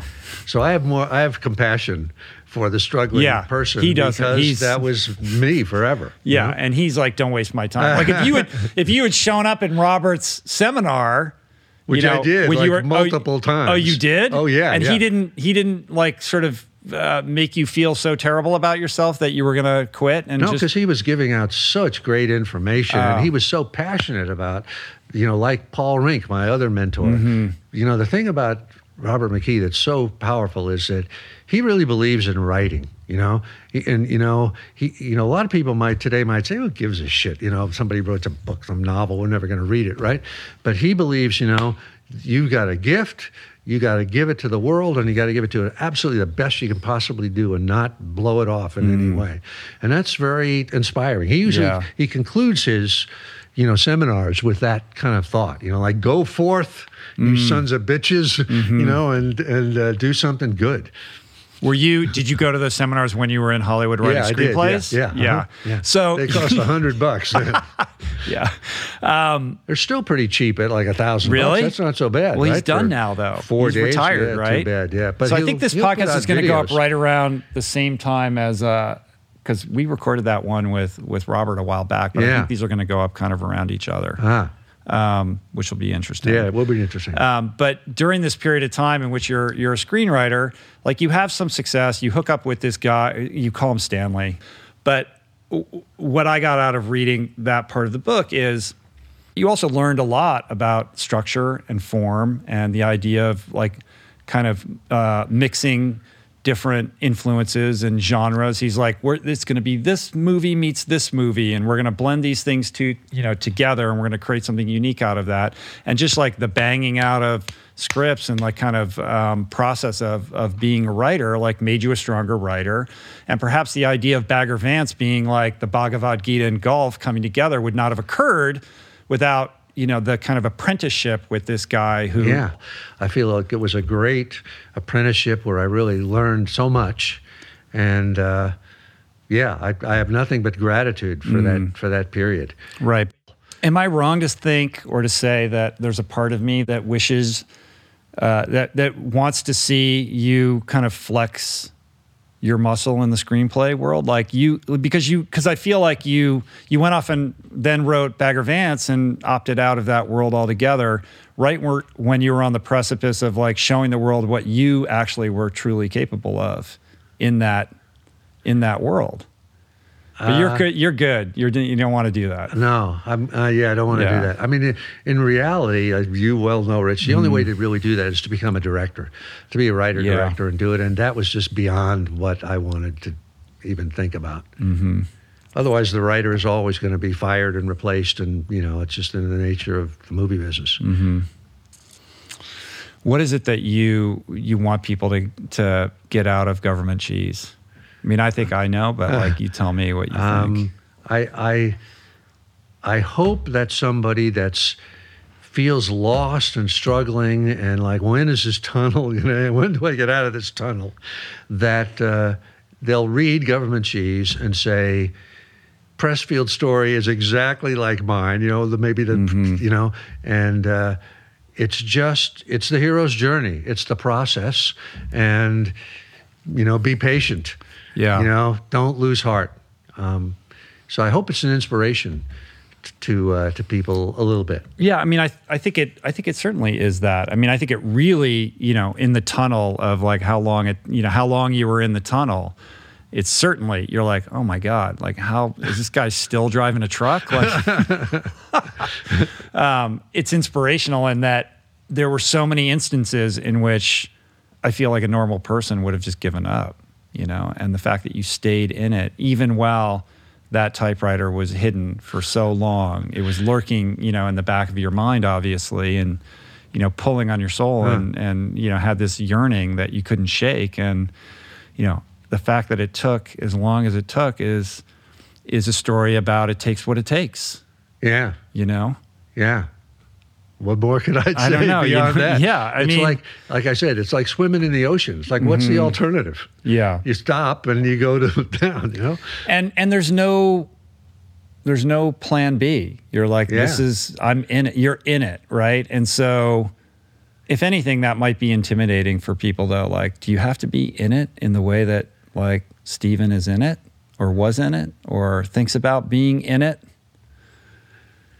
But you do, right? Yeah. Unless you, I mean, hopefully most people don't have to pay the dues as much as I did, but uh, but you do have to learn, right? If Mm-hmm. you were going to be a brain surgeon or a concert pianist, you would know that you have a certain apprenticeship ahead of you, certain education you have to have, skills you have to acquire. Mm-hmm. But uh, a lot of times in the arts, particularly in these days where you know you can do a sex tape and you know you're Yeah. famous, you think, oh, there's a hack and I'll do that. So, but it's not true. You have to Mm-hmm. you have to learn the game. You know. Yeah. Well, it, it is an interesting and kind of disorienting time in that regard because creative product, you know, con it's it's called Content. content. Boy, do I hate that. Is is is essentially ephemeral. Like it comes and goes. Yeah.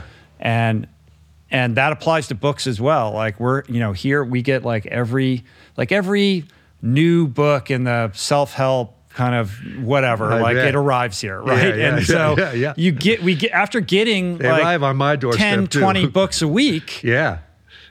and then you never hear you know hear from these some of them are actually new york times bestsellers or they can but then a week later you don't know you, you start to have like i've become a little cynical about it like this matter? It's so hard to write a book and these books come and like and i'm somebody who should care about all these books. And even i'm looking at it like okay so this guy's got the answer this week and i should read this book. Um, and there's so many you know movies and television shows coming out all the time that you can't stay on top of it. And what is worthy of that tug on the soul that's going to be Yeah. so painful that's going to Well, let me give you force some you to props. grapple with the you know with the resistance and all of that like this, but I'm gonna have to give you props for finding Ultra. That was one. That was a book that stood out and will last. You know, and you know, God bless you for doing it. You know, that came out of your soul. You know, and that came through hard work and everything. But that's that's a real story. That's a that's a real hero's journey if there ever was one. Mm. Well, I and appreciate so, that. You know, I take my hat off to you for that one. Yeah, thanks. But but then you know that that was quickly followed by you know the resistance. You know, basically doing push-ups in the dark, and now it's like, well, you can't write a book like that again, or you already told your story. What else do you have left to say? Like all of that kind of stuff, right? So I'm doing war with that a little bit at Ah. the moment. I think I've I think I have an idea though. I'm not ready to talk about it publicly, but I'm going to share it with you when we're done here. Okay, great. Yeah. I can I can Um, tell you right now, before you say a word, that's the idea. You should do it. Yeah. Before you say, How I do can you just know tell by the look on your face. Yeah. How, how can- do you know? Because I can see the resistance radiating Uh-huh. off you, but I can also see the dream. I can see Mm. it. You don't have to tell me the idea. I know, and I'm and I'm say this with a thousand percent certainty. Do it. you know, and do it with the same, you know, confidence, or I hope you had confidence while you're doing Finding Ultra. But let me ask you this is it completely different from that?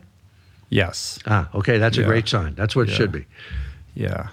I can see it right in your course, eyes. It's yeah, amazing. like, you know, I'll just tell you what's going on in my what's have a going on in my head. on your face. Yeah. So, so in my mind, I'm like, oh shit, like this is being recorded. Now, if I don't do it, now I'm gonna really feel bad, and I'm gonna feel like I let Steven down, Ah. and I don't want to let Ah. let Steven down. Then don't let me down. Yeah. But don't let yourself down. No. But this is great, Rich, because it's really great for me to see that you've got that. You know, that, Mm. that flame there, that little that little fetus that's kind of growing. You know, it's got a little toenail now. It's it's you know. a, it's a it's yeah. It might only be two or three cells right now, but but no, it sounds like it's a little bigger than that to me. but uh, yeah, actually, I I feel excited about this in a way that I haven't felt in a long time, Ah. and I feel like I'm onto something. But the resistance is very strong, and so the only way that I can do battle with that resistance is to really lower the stakes as much as possible. And and like Seth Godin's been helpful with this. Like Ah. so it's really like right now it's really just about like free form journaling and not being judgmental about anything Uh-huh. to just get to just build a little bit of momentum. So, Uh-huh. you know, two cells go to four cells or whatever. I think that's Um, And I think right. momentum is really crucial and important as we touched on before. Like I just know when I have momentum, then you're in a self-perpetuating situation where the flow comes easier. But if Yeah. you're stop and start and all of that, Yeah, it becomes yeah. impossible. Yeah. Yeah. Well, so I'm trying to respect that. You've anyway. had the experience, you know, both in finding ultra and in athletics, you know, of of showing up every day and rolling the P every day. So, you know, I, I think Mm-hmm. I know how to roll the P, but I've had a hard, really hard time uh, figuring out what P to roll in the writing in the writing in the writing game. And I took, you know, it's been ten years, honestly. So, and then I can beat my I beat myself up about that. Ah, Yeah, that's resistance too. You just Sure. have to sort of dis- dismiss that. I know. Um, and remember, like the the measure of self doubt Mm-hmm. is the measure of how great the idea is, right? So the more self doubt you have, the better the idea is, right? The more Is that resistance always true, you though? feel, Is that always true? it's always true. It's always true. because it's it's plausible that you have a really bad idea, and that Yes, self doubt is true, like, yeah, you really shouldn't. looking in your eyes that that's not one of them. yeah. This is not. This is not that. Hmm. All right. Will you be You know, my here's one accountability partner? whatever this is worth to you. yeah, no, please. somebody taught me this that uh, to start with uh, when you're writing a thing to, with the first thought the first sentence is and the bad version of this is colon and then start Hmm. Oh, that's that's a good trick. You I know? like that. Yeah. Yeah. and uh, just you know in other words it's like seth lowering the expectations Yeah. you know it doesn't have to be brilliant just get something down Yeah.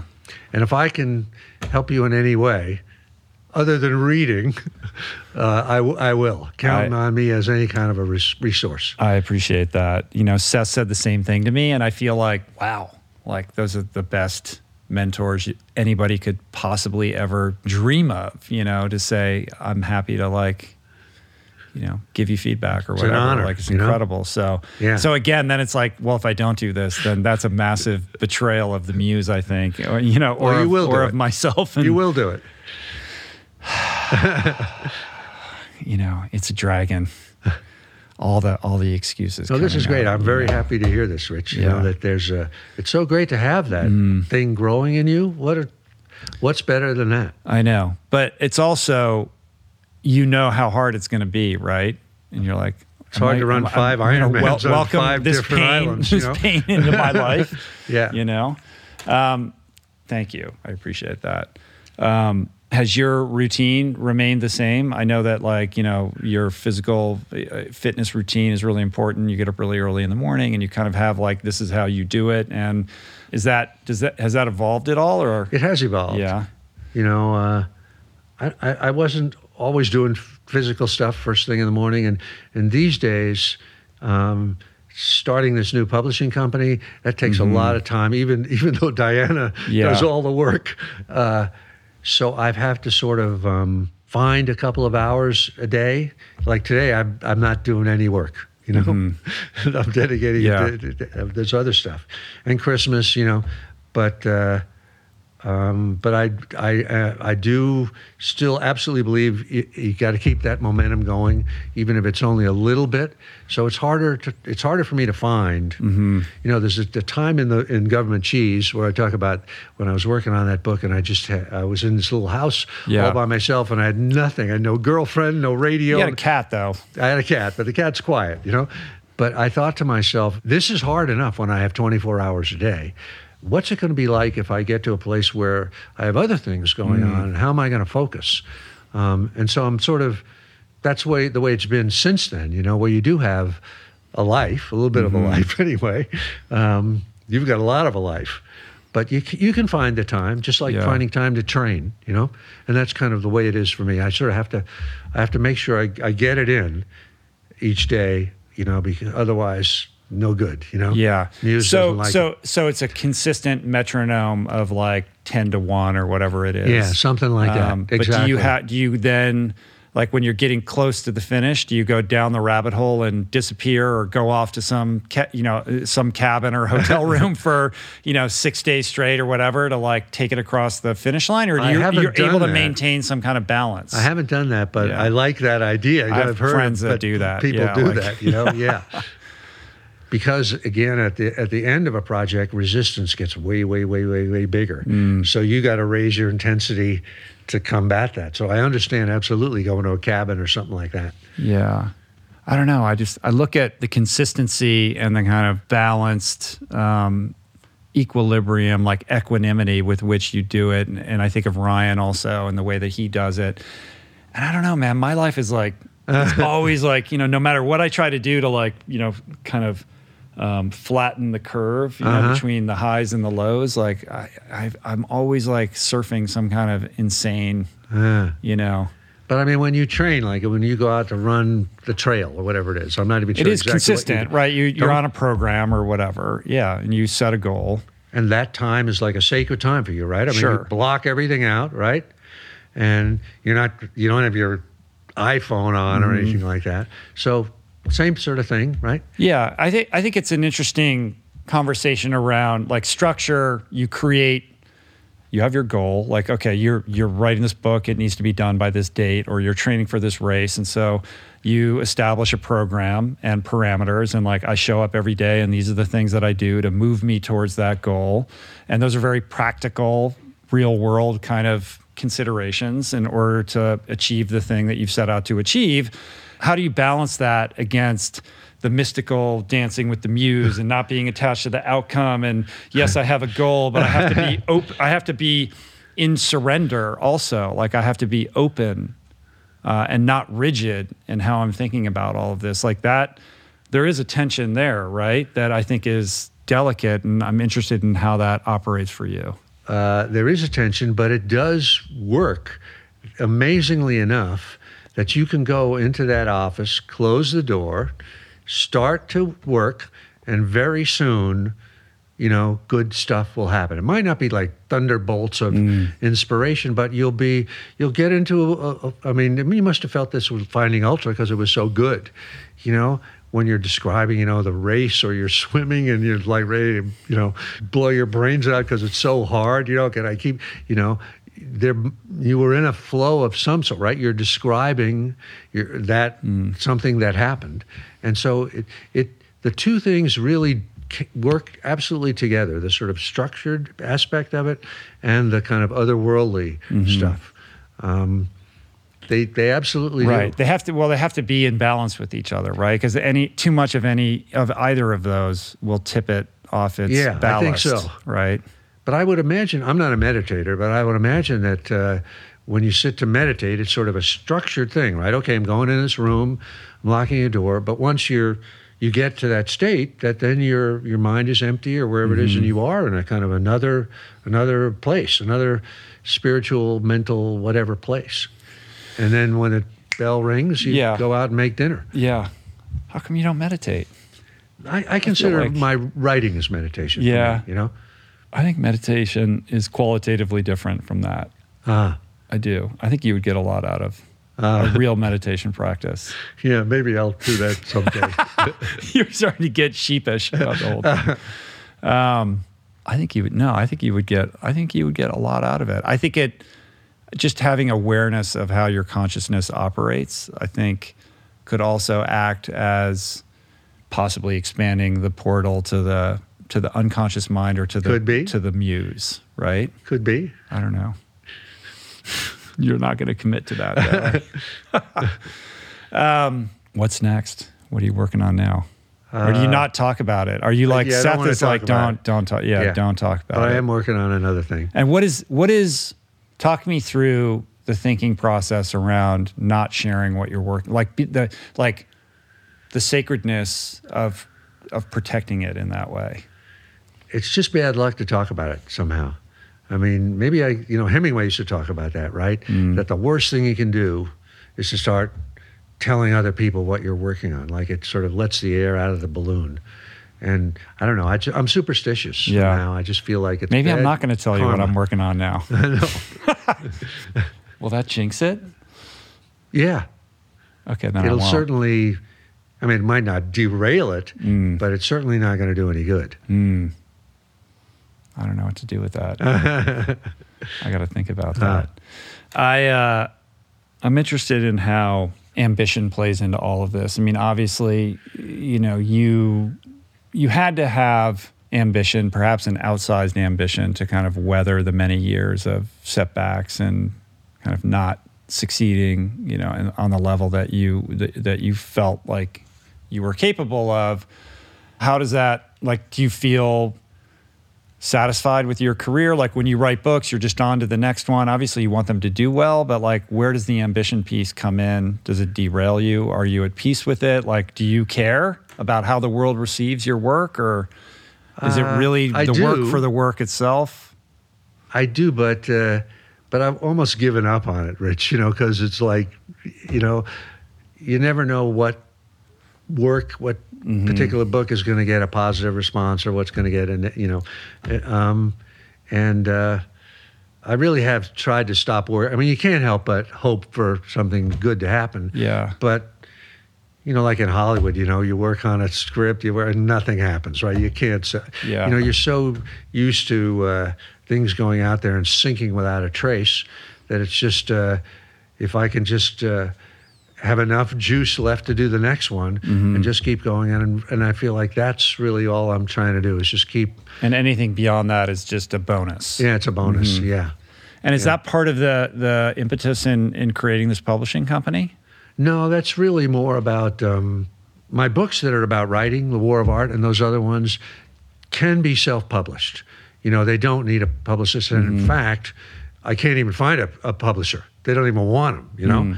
So um, I do want to have a, uh, uh, a platform that I can, I don't have to worry about selling it to HarperCollins or Right. something like that. So other books, fiction or anything like that, then you do have to find a real publisher. So that's a problem. So the purpose of it is just for releasing your own books, or are you going to just so publish that- other people's yeah. books as well? no, just my own. just you your know, own books. And Diana's, you know. And how many how many have you published under your own imprint then? Well, if you go back to the War of Art, you know, when uh, I had a little publishing company called Black Irish with my partner Shawn Coyne, Right.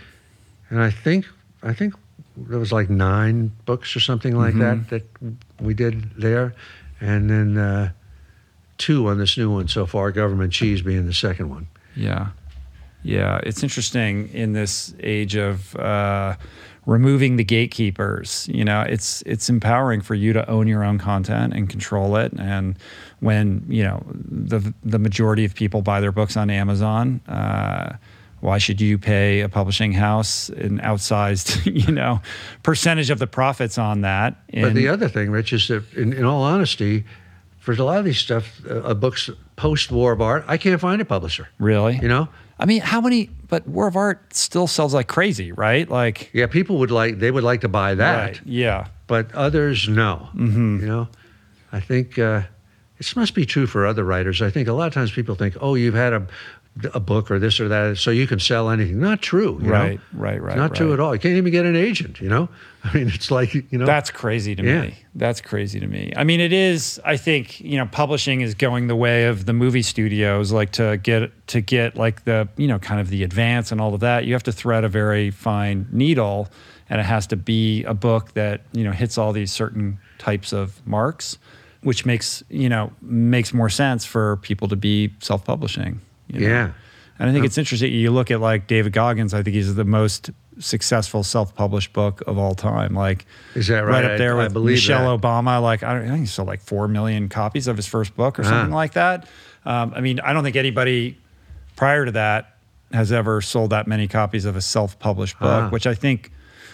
You know all the rules around like the New York Times bestseller list and you know self-published books being in bookstores and all of that. I feel like you know his success upends or challenges a lot of those rules Yeah. and probably opens the door for people like yourself and other people who are writing great books and doing it their way to you know have a different kind of life Maybe. I, I mean, I still. I still don't understand the economics of mainstream publishing, how they can make money. You know, unless think they that- have one book. i think it's like the one book that supports all the other books I think that's true, right? know? One book Yeah. sells 10 million and then they can afford to have 1500 books that sell nothing. right I guess. it would be like the studio that puts out you know avatar or the marvel Yeah, movies yeah. also making like 300 you know movies a year that cost a million dollars or that nobody goes and sees yeah. i guess Yeah. I don't know. But you can just write your books and put them out, right? Which has to be cool. But my expectations are so low. That's another part of it. But you know? here's the thing, For see- how little, you know, that really. Steven. Listen.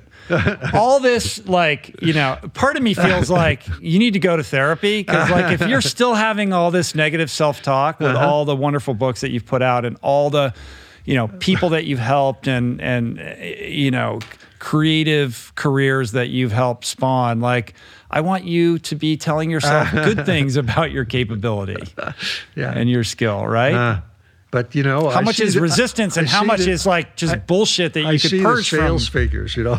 Well, I So, mean, yeah. you know, it's listen, a tough racket. let me tell you this.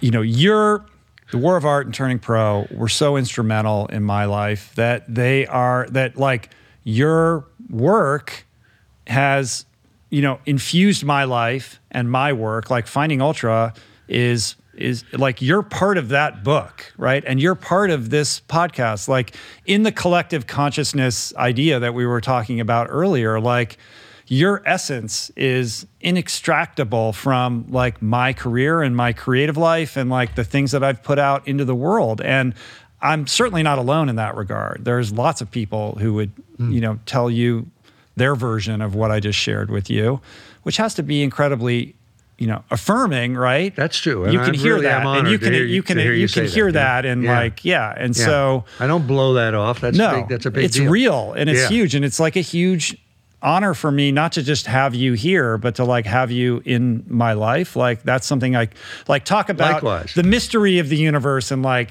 like the idea that one day like I would get to meet you, and I would I could consider you a friend. Like that was just beyond anything I could have Huh. ever imagined. And I feel the same way. So, So there you have it. This is this is yeah. this is you know resistance. Go fuck yourself. and uh, um, you know because we're we're we're dancing with the uh, mystical energies over here because it doesn't make sense on paper. And all the decisions that I made, you know, when I was toiling away doing my version of of you driving a truck, there's no sense when you're in that. It's it's there's no sense that that's leading anywhere Absolutely, yes. other than some kind of deep down thing like I got to keep doing this or you know Yeah. I know that this is this is somehow in some weird way going to lead me to where I want to go. Yeah, And you stay in it. yeah.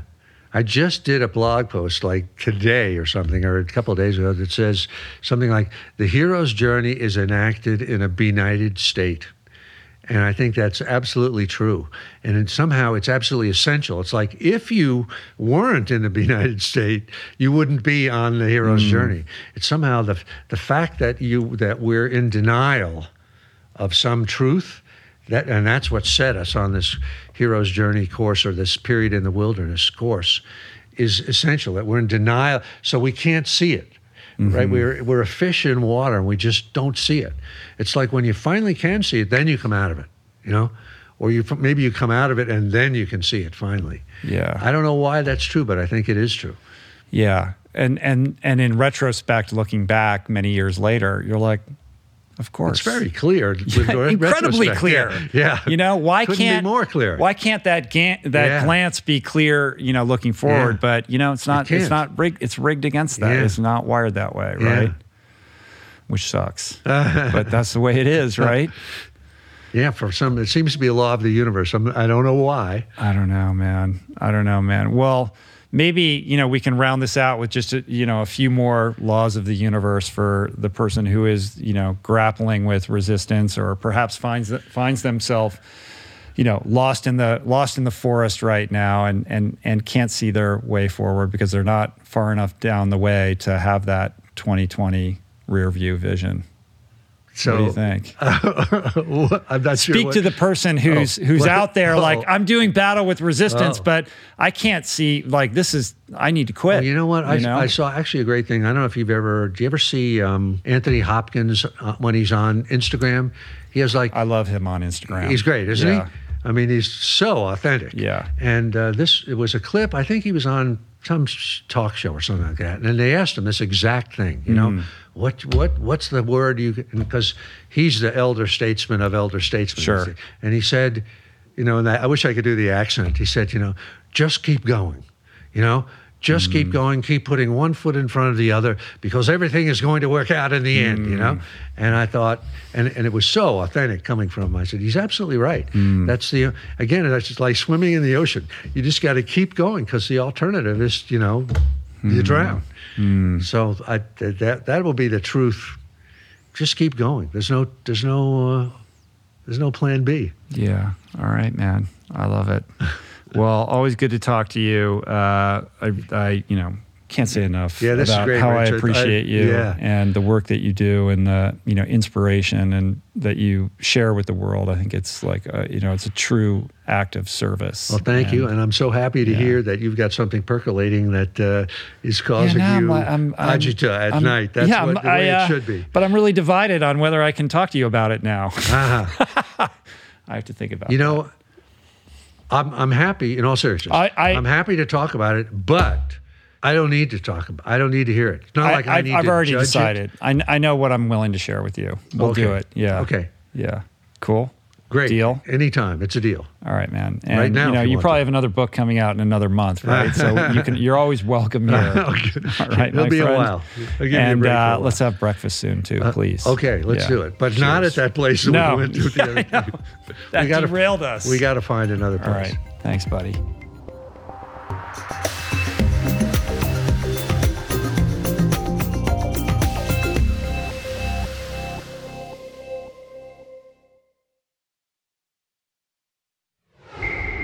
That's it for today. Thank you for listening. I truly hope you enjoyed the conversation. To learn more about today's guest, including links and resources related to everything discussed today, visit the episode page at richroll.com, where you can find the entire podcast archive, as well as podcast merch, my books, Finding Ultra, Voicing Change in the Plant Power Way, as well as the Plant Power Meal Planner at meals.richroll.com.